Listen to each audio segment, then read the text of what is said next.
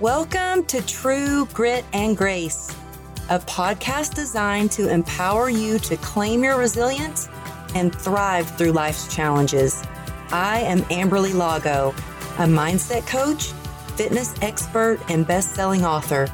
Each week, I'll dive deep with the world's brightest thought leaders and elite performers to share tangible tools and practical advice to inspire you to keep your eyes on the prize and forge ahead. So get ready to conquer your fears, heal any trauma, lead with your heart, and elevate your life with grit and grace. Hi, and welcome back to the True Grit and Grace podcast. Today, I have my amazing friend Lance Essihos here with us, and I was nervous about not pronouncing your name right and you were so kind and being like don't worry about it because i used to pronounce all these years like pronounced your name wrong. So I just am so grateful to have you here. Y'all, he is the host of one of the top podcasts out there. It's in the top 50 worldwide, which is huge because there are millions of podcasts out there. It's called the University of Adversity Podcast. He also has a new book coming out, and I can't wait to read it. It's called Mastering Adversity. And he believes the bigger the struggle, the greater the lesson. And I'm excited to say he's also got a summit coming out that I'm so grateful to be a part of and be speaking at this summit. It's called University of Adversity Summit, and it's really a place that he has created for raw, real, authentic human connections to be created and really to ignite and inspire personal growth, transformation, and healing. So, Lance, I have been looking forward to this. Thank you so much for joining us on the podcast. Thanks for being here. Oh, thank you so much for having me. That was such a great intro. Thank you. You made, uh, made me sound a lot better than I probably am, but thank you so much. I'm I'm really really excited to be here, and I anytime I get to connect with you, it's it always really inspires me and lifts me up. So I think we're gonna light some ears on fire today. I think so too. I was so excited when I got to be on your podcast, and it was just such a great conversation. And you've got some huge guest on your show. So it's really, I'm really honored to be included with that awesome bunch that you have. But what I'm really curious about is all this work that you're doing. You are really transforming lives and you really walk the walk and talk the talk, practice what you preach, and it shows in all that you do.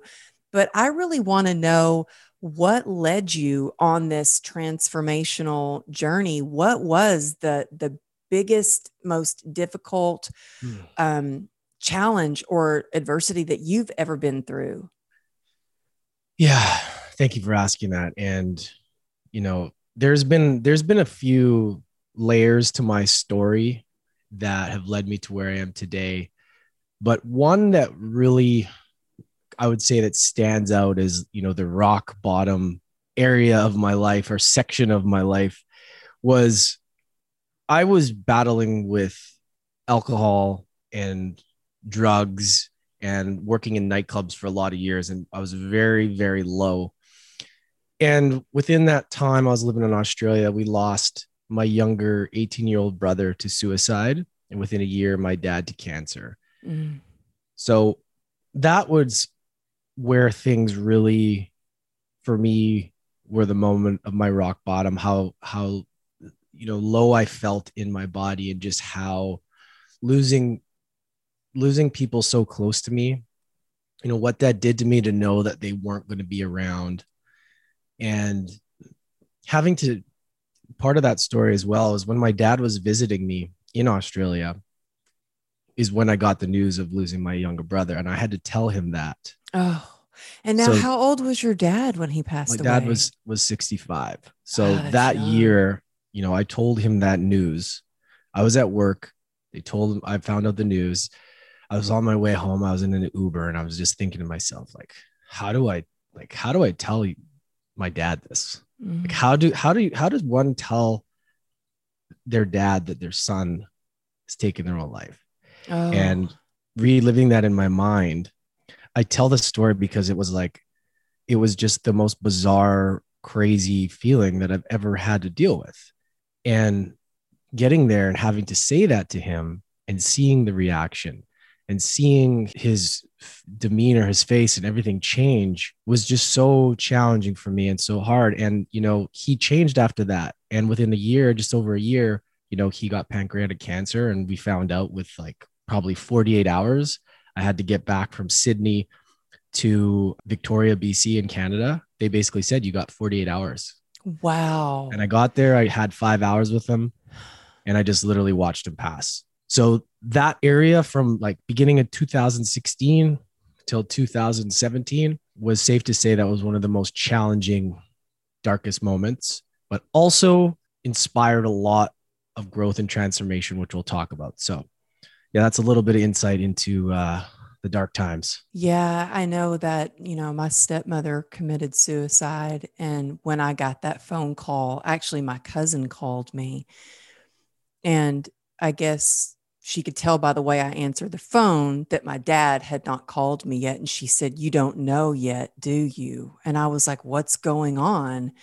And it is just devastating to the family to go through something like that. And, you know, sometimes you don't realize just how sick someone is mm. because, I mean, I've been to the point where I hit a rock bottom and I was having thoughts of, you know, maybe my, my, kids could find a better mom you know my husband could find some cute new wife you know but to actually go through with it is a different story and it's so it's like you really have to be suffering to be in that position so how many years ago was that so yeah that was in 2000 so my younger brother that was 2016 january and then my dad was oh, like oh, wow. summer of 2017 so it wasn't that, that wasn't long that ago. long ago no no it wasn't and you know what i'm still to say that i've fully processed it is is would be a lie. Like i still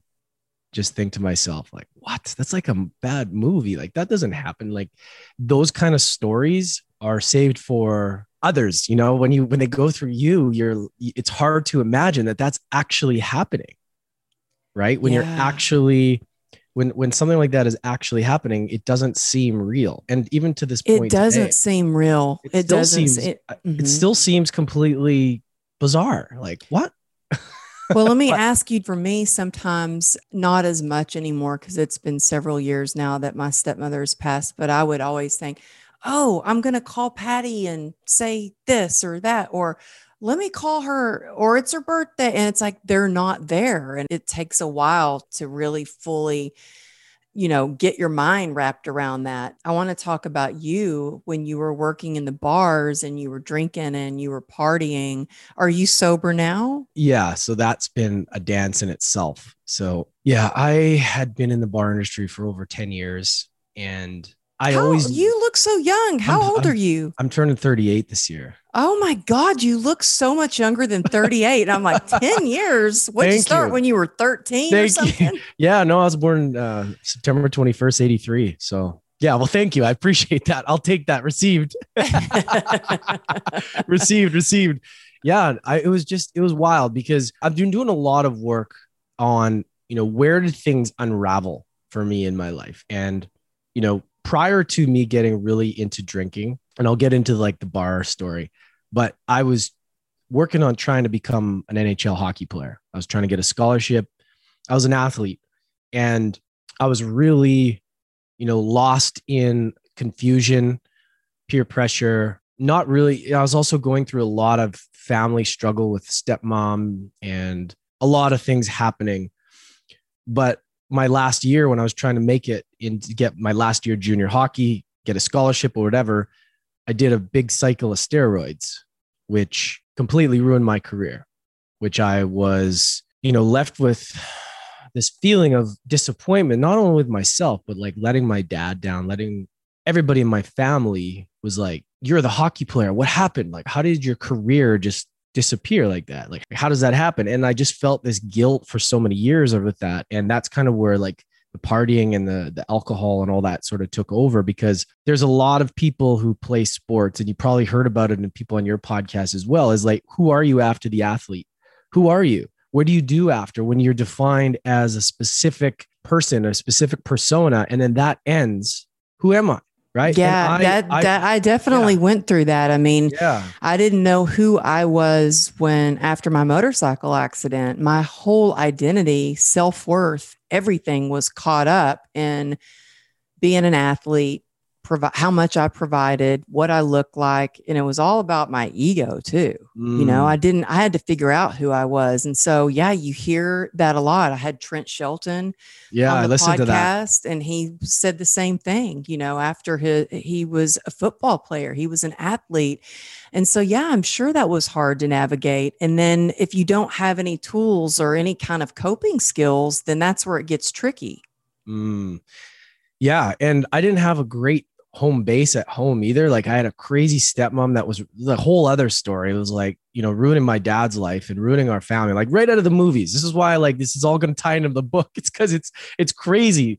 And I was just so emotionally unraveled that the only thing that I could find after sports that gave me any sort of satisfaction was the bar and restaurant industry. I tried other jobs, tried other things. I loved human connection. I really loved giving people an experience but the toxic side of that world really swallowed me up. And although it was great money at the time and all that, I don't know how to do things just, you know, I'm either in or I'm in the way, you know. And when I was in the bars, I just go for it. And it got me into a, a lot of trouble. Um, you know, some of the stuff I did, I probably shouldn't be alive right now, but I am. And I'm so grateful for that. You know, and that took me down a road for many years of knowing that I could be doing better with my life, but I wasn't and the choices I was making was just constantly in this loop of digging myself out of holes instead of building on the foundation. And it just happened over and over and over again. And did you I, feel like a sense of like powerlessness in that, yeah. in that whole cycle? Yeah. And I was just addicted to self sabotaging myself. You know, you, and the problem is when you get into this this drinking cycle it's like the entire week you're kind of getting back on track and then it's like well let's just poison ourselves on friday and get and then just have to do it all over again. And there's you know what? There's there's people that drink and they can have you know moderation and all of that. I couldn't do it you know so that would you know, not be me. Yeah. I'm the kind hard. of person that you know i was never a drinker. Mm. i was never really a partier. Um, i was busy, you know, working and building my career. But then after my accident, when I discovered that the wine helped with the pain, I started self medicating.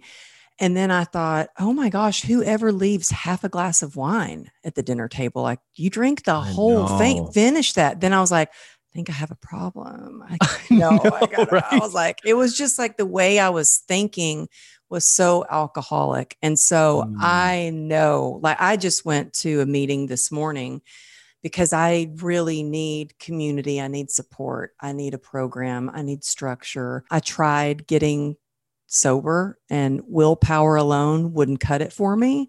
And so I so resonate with what you're saying about how you would start and like, yeah, I'm going to do my best and get through the week. But mine was, I would promise myself that day that I was going to be healthy all day and not drink.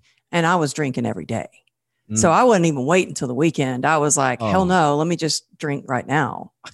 Yeah. So I, I, would go to work. That was my job was I got paid to, to party and paid to give people an experience. So I would literally go to work and just make myself a drink and then go work like literally every day. And if I had one day off, I was like, oh, great job like that's the that was the life i lived and i i felt so there was times where you know and then you would throw in some drugs and you throw into the partying aspect you know i was living in sydney australia and it was just wild and like i was sitting in a puddle of sweat at night with this anxiety I, I remember like my heart palpitating and just being like I can't I can't sleep because of my anxiety and my heart's going too fast. I'm sweating. I'm waking up with these like these like tremors and like bad dreams and I'm like having to get through that and then the next day just having a drink to feel better it was it was horrible. And i can remember that feeling in my bed of being in that puddle of like sweat. And still to this day you know like i don't ever want to go back to that spot. But it's been a real challenge because even when i quit drinking for a year in 2017 i got then after that i got out of the bars. But like there's i went back into it again because it's really interesting and this is really useful for anybody that is sober to really remember this. Your body remembers those habits. And you just got to be really mindful at being how you can go back to that. You know, I thought after a year, oh, no problem. I'll be able to have a glass of wine or a beer and boom. For me, I fell right back into it. So I've had a couple friends come to me after a year, two of them that I used to, you know, I worked with. One of them, he asked me, he said, I'm sober for a year. Should I drink again? Do you think I can handle it? I said, absolutely not. Don't do it. I said, don't do it. And now he's sober for like four years. Somebody else asked me the same question. I said the same answer. He fell off and now he's unraveled again, trying to fix it after being sober for a year.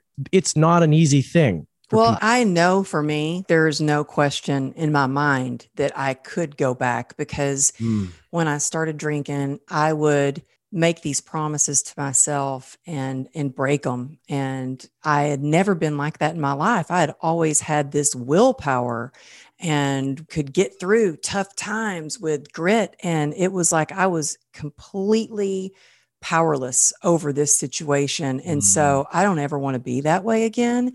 And i know it's a very slippery slope but i know there's no question. And, and that's one thing that my sponsor has said is you've always had a healthy fear of going back to drinking. And I'm like, because I wouldn't be able to do any of what I'm doing now. I wouldn't be sitting here with you. I wouldn't have this amazing opportunity if I were out there drinking. I wouldn't have an opportunity to speak at your summit if I were doing that. So I have a healthy fear about it. So I'm glad you share that. And one of the reasons, too, is my sponsor had 10 years of sobriety and went out. And so wow. it was just this she's like it's just the same and so yeah i think that your mm. body does remember those habits but how did you break that cycle and get healthier and start to transform your life yeah it's such a great question and just for the listeners out there like be kind on yourself you know like i'm not saying that i've mastered it all i'm just figuring it out you know and i've made mistakes and you know i'm just trying to figure it out. So like i said it's a dance back and forth and you may fall off you may not but don't beat yourself up. The worst thing you could do is beat yourself up about it. Firstly what i do is i just went completely cold turkey you know? I just said okay i just need to stop this. I need to replace it with things that serve me you know replace it with activities. Do things that force me to have to be feeling good, you know, like have a commitment of some sort the next morning. Like you can't be drinking if you got to go boxing at 7 a.m. or something where someone's going to kick your ass in the gym or something like that. Oh, right? no, I would try it. Yeah. I would try it. I'd yeah, be like, well, I would too. And it's the worst. it it's the worst. Yes. you know? And as we're speaking right now, you know, I'm going on eight months, and I, as right now, I'm not drinking, and I hope that that stays like that. But for me, I just look at how many times do I want to learn the lesson? I just have the conversation with myself. You know, I've been there. I've lived the nightclub life. I've worked in some of the best bars. I know what that feels like. I don't need to go and, you know, the next experience isn't going to, you know, do anything different, you know?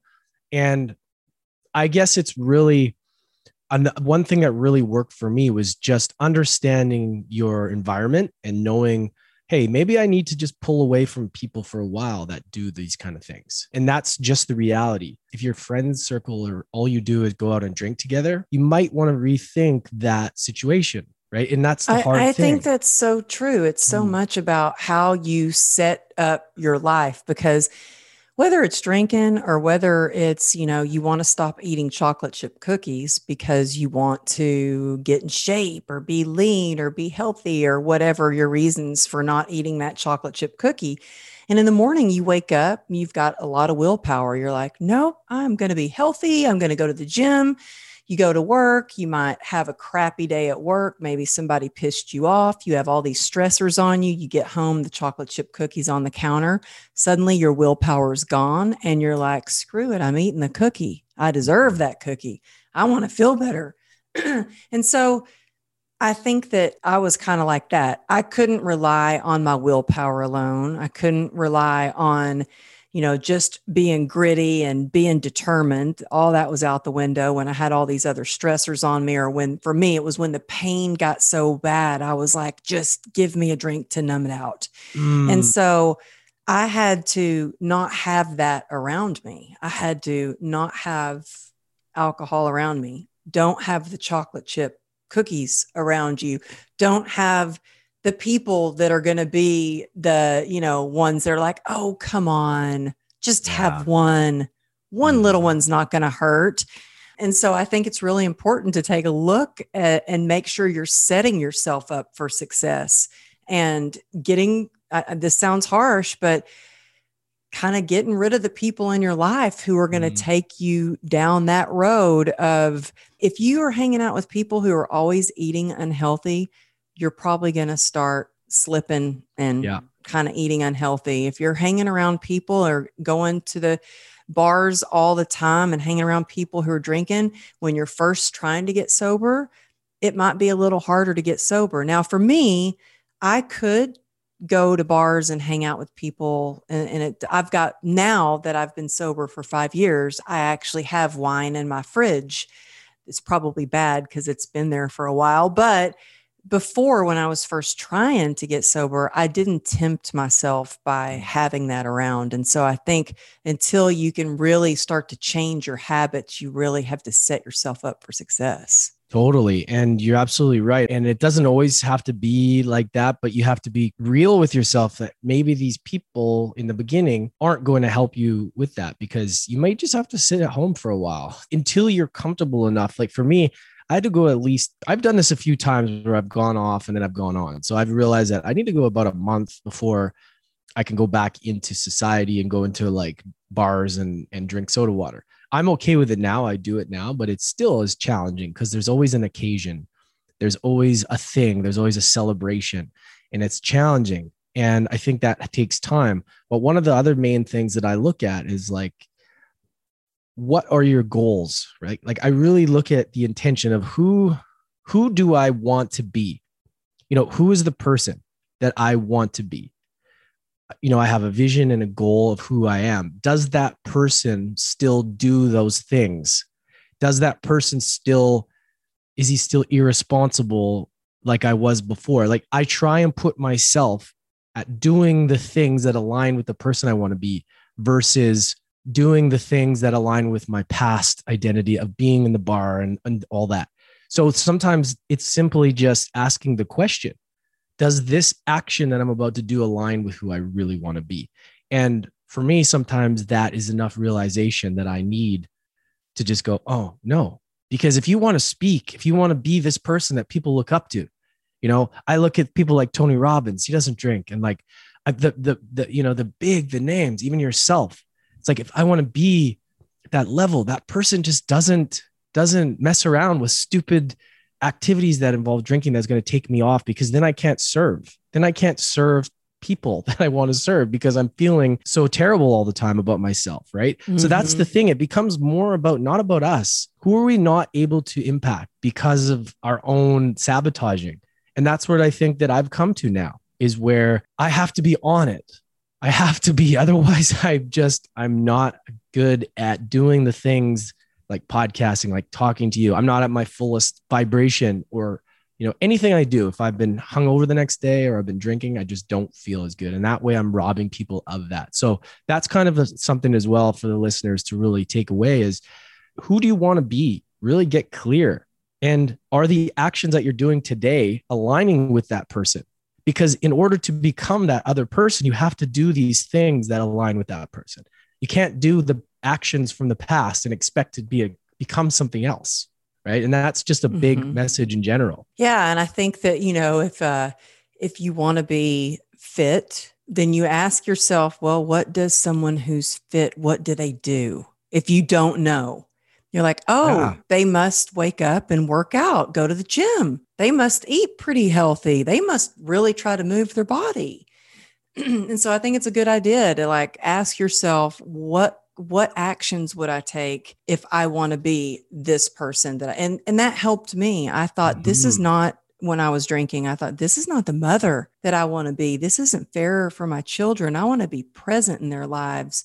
This isn't the wife that my husband married. I want to be the wife that he deserves, not this, you know. And so Mhm. that really helped me. But for me, it was really finding something bigger than me. I really feel like for me, God got me sober. I tried doing it on my own. I couldn't do it. And so I call my higher power God. And just in the meeting this morning, someone said, You know, sometimes I forget to rely on God and I get in this self will. And I think I got to do everything on my own. And I'm guilty of that. I just, I forget that I can ask for help.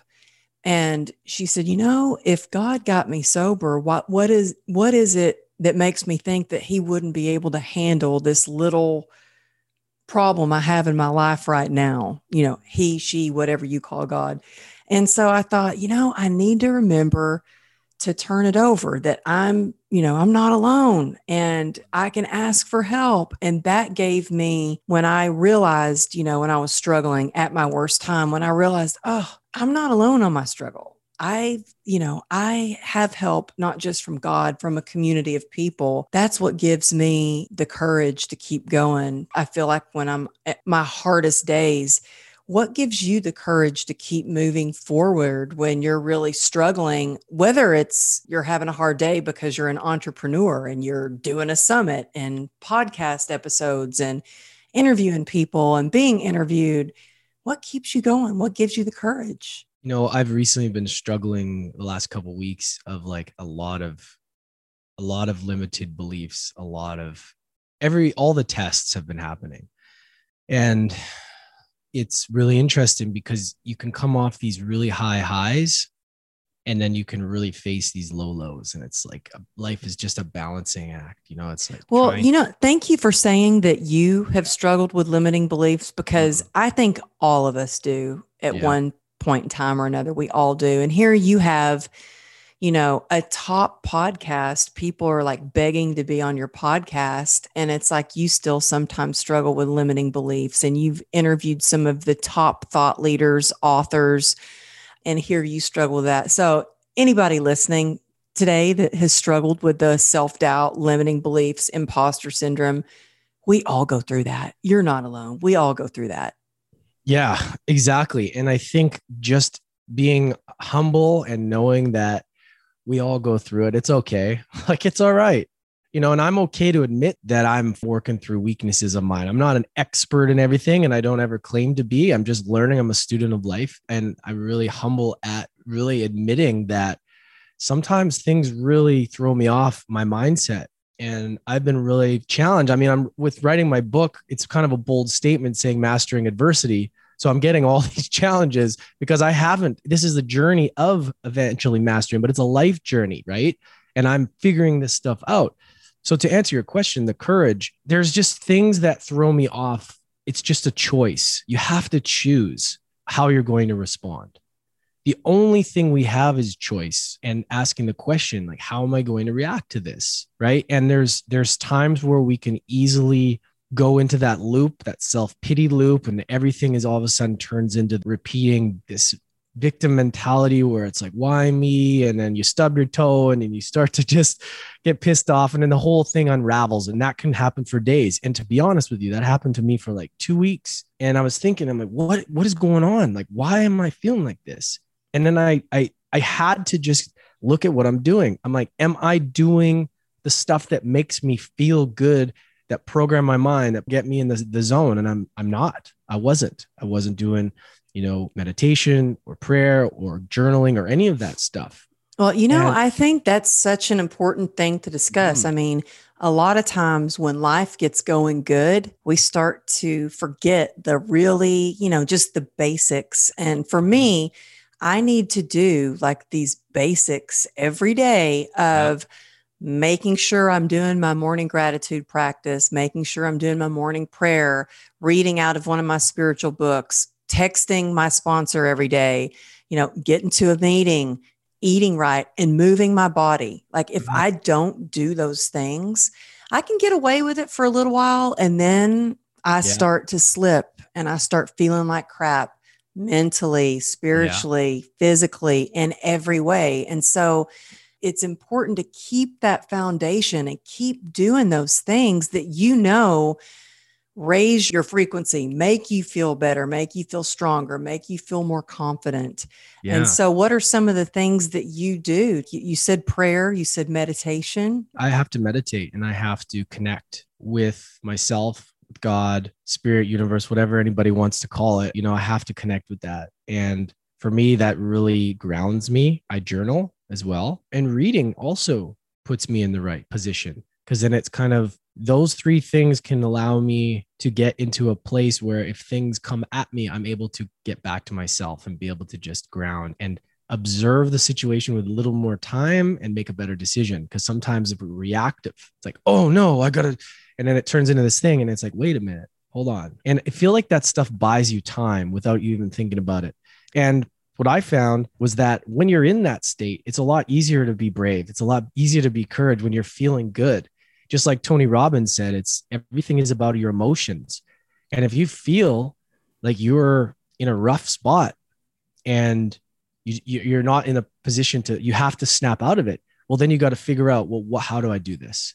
Like I can't go into this situation being like this. People depend on me. Like the world needs me at my highest. So what does that look like? And for me, that's usually movement of some sort, sun, you know, slamming water. Usually, like honestly, it can be as simple as just being dehydrated. Mm-hmm. Going too much coffees, you know, too many of these ventes cannot, uh-huh. right? And it's like, well, why do I feel like garbage right now. What did I just do today? Ah, okay. So to oh, get, I've done that. I've been yeah. like, why do I feel so? Cr- why does my head hurt so bad? And I'm like, oh, because I've been at my computer all day long, yeah. drinking coffee. I haven't eaten, and it's like, oh, getting back to basics. And something that you said reminded me of I just interviewed Antonio Neves on the podcast, and mm-hmm. he's got a, an incredible book out called Stop Living on Autopilot. And I think sometimes either when life is not good or life when life is really good, it can start to get on autopilot where we're just going, th- we get so busy, things get busy. And he said something that I'll always remember. It says, play to win instead of playing not to lose. Yeah. And it's so important about getting intentional and really you being in the driver's seat of your life. And mm. for me, in order to do that, I have to really start my day first thing in the morning. I get up before anybody else in the family gets up and I have my quiet time. So I set my day up and mm. I get to start my day instead of waking up, grabbing my phone and being reactive to emails and then social media and then having everybody, you feel like everybody's pulling at you instead of you being in the driver's seat and going, mm. okay, no, this is at least I get my breath, I get my meditation, I get my prayer, and now I can start, you know. Yeah. So I would rather lose a little bit of sleep so I can start my day that way than feeling like I'm just chasing the day, you know. Yeah. Do you notice that when you don't do that later on in the day, that you just feel off, like things frazzle you more than when you do do them? Oh, yeah, for it's sure. It's amazing, isn't it? Like, it's like, oh, I know better. This is why I'm here right now because I didn't honor myself because I know. And that's the thing. Our minds know as well. We're like, you, you know, you could have done better, right? Like, you could have probably got up early. You're like, yeah, but it's also important to not beat yourself up because if you beat yourself up then it's counterproductive it's like you know okay well i didn't do that today but let's make a note of it and make sure that we do it tomorrow. You know, that's the thing too, because I think we can get in this hamster wheel of I didn't do the things perfectly, so I suck at life. And like these are the conversations, including myself, that I have some days. You beat yourself up, and that doesn't work. Just Mm-mm. understand the situation oh, okay, I didn't do that today. I don't feel great. Let's start tomorrow. Tomorrow's a new day, a, a clean slate, right? Well, I think it's important to count your wins and celebrate mm-hmm. your small victories along the way. And so that's why I think the gratitude list is important in the morning, but also at night. And also, something I do that really helps is, you know, I'll have my head like full of things. I've got my to do list and all these things. Oh, I didn't do these things. And if I just go do a brain dump and my desk is full of these little sticky notes everywhere, but I will write down everything that I'm thinking, oh, I didn't get that done or I didn't do that well or what I'll write it down so I can let it go. Then I get in bed with my daughter and we talk about what was the best thing that happened today and what are you grateful for because it mm. really starts to shift your mindset. So you stop beating yourself up and instead you celebrate what you did do throughout yeah. the day. I think it's important because, yeah, I mean, shoot, I, am an overcoming perfectionist. I have that inner, I call it the beast that can be mean to me, you know? And so it's so important. I'm glad you bring up don't beat yourself up. But, you know, we have a lot of people that are really struggling right now with, you know, things are starting to open back up. So that gives us some hope. Mm-hmm um, but that are have really struggled, that haven't Yeah. been able to have that human connection. And I think that's so important in order to heal. We're meant to connect. And sometimes when we're in the deep and thick of the pain, it's hard to see the lesson in it. What would you Mm. suggest to someone who is in the middle of a painful experience and they're having a hard time seeing the lesson in it? What would you tell them to do? Hmm. Yeah.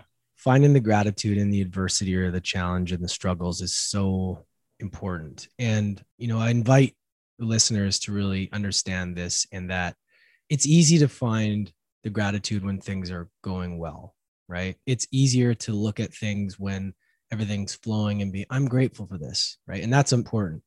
It's very important to be able to see the gratitude when things are challenging. And this is by, I think, one of the most important skills that one can learn is that, and it's very challenging, is that there is always something that is going to come at the other side of that. There's always going to be some sort of reward or some sort of some something that is going to level you up right so even in the moment it may seem really challenging but to really get comfortable with those because we know that when we can be comfortable and face that that we know on the other side there's going to be something. And it's almost essential at getting to where we want to go. If you want to become you know the next level of your business or your life or your fitness journeys you have to be able to overcome that level to get to the next level. So it's really getting comfortable with the challenge and loving it. Because if we don't love it we don't understand what that challenge actually is then we're going to want to retreat we're going to run away. But we have to know that we are resilient. And there's times in our society right now where we're told we're not but we have gotten through a lot of things. Look at you and your story what you've gone through. Like it's it's so inspiring.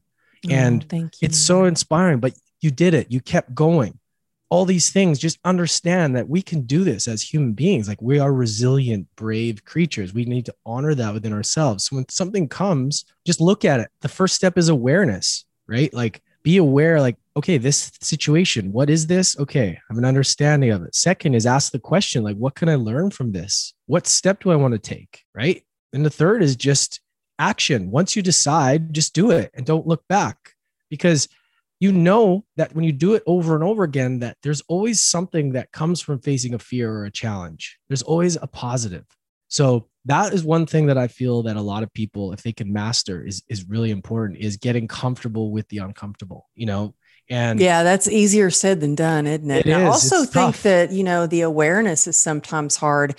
I think one of the biggest challenges for people is to be still and sit with their own thoughts. Mm. And I think that's why there was, you know, really high addiction rates and, and suicide rates through Yeah. the pandemic because people were used to keeping busy and doing things and moving and going and working. And all of a sudden they're sitting with their own thoughts. And it's a tough thing to do. But if we don't feel those feels, they will come up yeah in every aspect of our lives and the way that we love, the way that we parent, the way that we lead. It comes up in every Mhm. aspect. So I think it is hard. One of the things that helps me is like you do is to journal and to Yeah. really get it out. There's something very healing about journaling.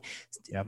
As you're writing your book, do you feel that it's cathartic for you on this journey to be writing your are you finished with the book by the way? still writing it still yeah. writing. When Yeah, will it be done? probably by end of summer midsummer ish Yeah, then- that's yeah. amazing. I don't know. I just, you know, I think I would feel so. Sometimes I do well under pressure, but I know you already have your book like for pre sale. I think I would just feel such pressure if my book was on pre sale and I had not finished writing it yet. I don't know if that that way of doing it would work for me. I think because it took me two years to write my book because I had a lot Yeah. of, I got sober in the middle of writing my book. That's, Mhm. you know, I, I think writing and dealing with all those feelings in the middle of writing my book was very cathartic, but it took me to a rock bottom. And so I had a little bit of time where I had to clean up my act, get my life together, and then I could finish writing my book. But I just wondered, you know, is it cathartic for you to be writing? And do you feel more pressure knowing that, oh my God, people have already pre ordered my book? I got to Yeah. get Um, it finished. Oh my goodness. You have, yeah, you, you nailed it, Amberly. Is that as this conversation is going on, I'm going through a lot of that. I want everyone to know like this stuff is not, but it's so important that we have an understanding of when these challenges are happening. There is amazing rewards on the other side. And hmm I would just love everybody to just understand that this isn't easy, but it can be easier if we just get more comfortable with being in the driver's seat, as you said, that these things will give you a level up or give you something on the other side of it. And right now, yeah, the pressure that I'm feeling with the book, the pressure I'm feeling with the summit, you know, I don't want to let people down. I have this constant, like, who are you? You know, like, who are you to write a book? who are you? You, I see the Lewis Howes of the world, the Tom Bilyeus, the all these people, and I think, who are you to think that you can do this? And these are the conversations I have. We all have those conversations, Yeah. by the way. I mean, I've been there. I've I've been there. I remember I felt the same way when I was writing my book, and I was like, "Who's going to care about what I write, and who's going to care about what I say on that TEDx stage, and all those things?" Yeah, And so I focused on, you know what? There's one person out there that this maybe Mm. could change their life. And I just focused on getting out of my own head and staying in my heart and staying in my lane and doing one day at a time. And that's how you keep moving forward. And you know what? It is so worth it. Yes. So, anybody listening who's wanting to write a book, it's life changing. I highly suggest you do. This is your sign to write that book. And it is worth it because it it is it for me it's like um a connector it allows you to connect with other people and be on their podcasts connect with other people and be on their stages um, it's just the best one of the best things i've ever done so i can't wait to to read your book and i've already pre-ordered my copy I know you have. I so you do you know i, I- have Yeah, I. It's amazing because sometimes in life we don't realize that these are the things we're asking for. And I asked for this. I asked for all the things coming at me, and then we're like, whoa, whoa, whoa, wait a minute. And now I'm like, okay, I've called this stuff in because you know this is this is the power of when you do the work on yourself and you manifest and you know you you ask for the guidance and you know it's really challenging for me but i know that looking back when i come look back on this conversation when i listen to this you know a year from now it's going to be really amazing because we'll both have grown we'll both be like oh remember when we were talking about this and you know and and Yeah. it's really interesting to see that and feel that because i know on the other side of this is going to be so much right? And in order for me to get to the level that i that i demand for myself i have to write the book. I got to throw the event got to do these things that are super uncomfortable for me. And you know I, I i look at you and what you're doing with your story and it's such an inspiration. I said that when you came on my show. It's it's so empowering for people you know for what you've done and you've been able to take such a crazy story and turn it into such positive things and such a message in your brand and everything that's why i love this conversation because i feel like both of us are on the path to really help people see the gratitude in the challenge because you Mhm. will be rewarded. There will be a pot of gold on the other side, you know, like there always is in the cave, you know, the Mhm. darkness in order to get. I just think it's really important everybody to to really, you know, invite them to really think about that when a challenge comes. What can this teach me? How am I going to respond? Right? Will this help me get better? Well, that is life changing. I mean, that is my default now when anything bad happens. And actually, when Ruby and I got hit by a car, we were on our little razors and we were almost through the crosswalk when a car, I guess he said the sun was in his eyes. I was like, holy crap, this guy is not slowing down. I don't think he sees us. And to see a car Yeah. coming straight at you and it hit both of us. And luckily, we were thrown and not rolled over was so crazy to see you know my my daughter had our dog in a little backpack. So the dog went flying she went flying i went flying. Long story short we got in the back of the ambulance and one of the first things that i thought was what did i not learn from my previous accident that i need to learn from this? What am i not getting? What do i need to learn from this?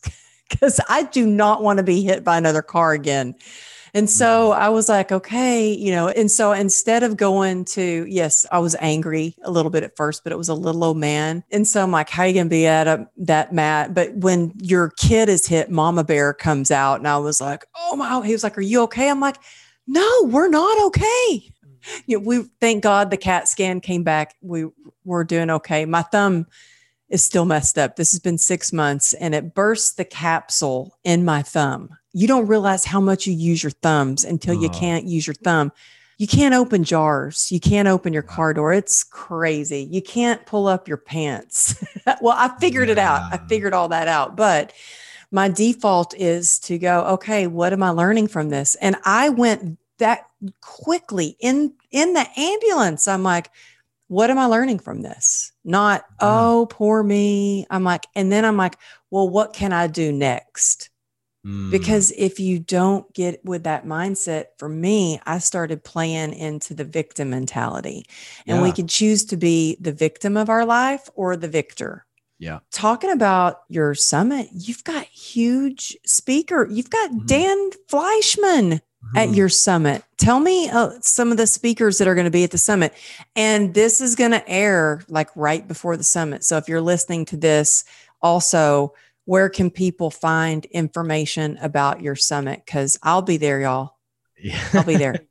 She'll be there. She'll be your, I remember the first person that I said to myself, like, she's got to be there. Oh, thank you. Because you, well, your story is it's the truth. Your story is so inspiring and the way you tell it, and you're just humble. And I, I just I love you, and it's a it's it's gonna be an honor. So yeah, I had a really good conversation with Dan Fleyshman. He was on the show and it's funny because we talked. I said, if you came down to your last thousand bucks, you had nothing and you had to do something. You couldn't use any of your past connections. You couldn't do this. I was like, he was like, what would you do?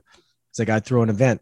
I'd say, really? And he kind of like talked me through his event strategy and all that. And then at the end, the conversation, I texted him. I said, dude, I got to take your advice, man. I got to bring you on the summit. And he's like, I'm in. And he's just oh, such an oh, awesome that's dude. awesome. He's just such an awesome guy. He's connected with some of the biggest people in the world, if not the oh, biggest. Oh, yeah if not the biggest person on social media and connector in the world right now. There's there's no doubt. And he's I got to awesome speak guy. at his mastermind. Oh, amazing. Yeah, yeah, I was so nervous, let me tell you. yeah, well, I mean, that's the thing. And that's why this is so cool because being able to connect with people and you know with podcasting, it's really the secret weapon to be able to really have these intimate conversations and get to know somebody because mm-hmm. we get to have two of these powerful conversations. You're on my show, I'm on yours, and we get to build this bond, this friendship that lasts forever. You know, and there's a lot of real, there's conversations that we have in our lives, but there's it's rare that you get to have these like really deep conversations. And what I wanted to do at the summit was I wanted to say, okay, you know, we're 300 plus episodes, 310 episodes, whatever how can I bring together some of my most favorite guests, you know, and bring them into for like really transformational weekend? You know, it's kind of like it, I, my goal is to have the biggest transformational weekend event, and this will be in person eventually. But the best I can do right now is do a three day event. It's my first one, so bringing people like yourself, Danelle Delgado, Dan Fleyshman, and there's going to be a lot of other really awesome names. Anthony Trucks. I love um, Anthony. Shay, Shay Rowbottom, who's got probably one of the biggest followings on LinkedIn, is an absolute genius on LinkedIn, and she's just got a powerful story. So I've had a lot of great guests. It's it's challenging to bring people all together because everyone's busy. Um, that's what I've noticed, but it's going to be awesome. We've got a, a, ton of amazing people that are great, inspiring at what they do. Um, and it's just going to be awesome. So it's going to be from May 21st to the 23rd. And highly recommend everybody come check it out if you really want to immerse yourself in a healing transformational weekend. So yeah, and we can find all that out on my website, lanceessihos.com. It's all there. So Yeah, and I I had a hard time pronouncing and spelling his last name when I first met him too. So don't worry if you're listening to this, it'll be in the show notes. So you can find it in the show notes. Before we go, I would love to know what is your definition of resilience? Oh, what a great question. My definition of resilience is that no matter what comes at you, you know that you have what it takes to get through the situation, that you as a human were built for resilience. You were built to get through challenges. You were here because you were able to get through challenges. So remember that no matter what happens, you are built for resilience and you can get over anything that comes your way. Oh, I love that. Yeah, the human spirit is powerful beyond measure for sure. We can get mm. through some tough times. Mostly when we're together. I feel like when we do it together, we're stronger. So, Lance, thank you so much for being on the show. I always love talking with you. I can't wait to mm. read your book. Can't wait to talk to you again really soon for the summit you guys uh, what if you enjoyed this episode any parts of it if you take a little screenshot and share it on your instagram make sure you tag us so we can see it and thank you and share it too. Thank you for joining us. We'll see you next time.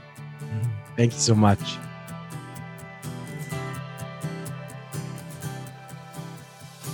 Thanks so much for joining us this week on True Grit and Grace podcast. If you like it, please rate it or share it with your friends. That would help too. If you're not yet on the newsletter list, come over to amberlylago.com and jump on it. While you're there, you can grab a free downloadable gratitude journal and you might just want to check out my book or even check out my monthly motivational membership. Thanks again for tuning in, and we'll see you next week.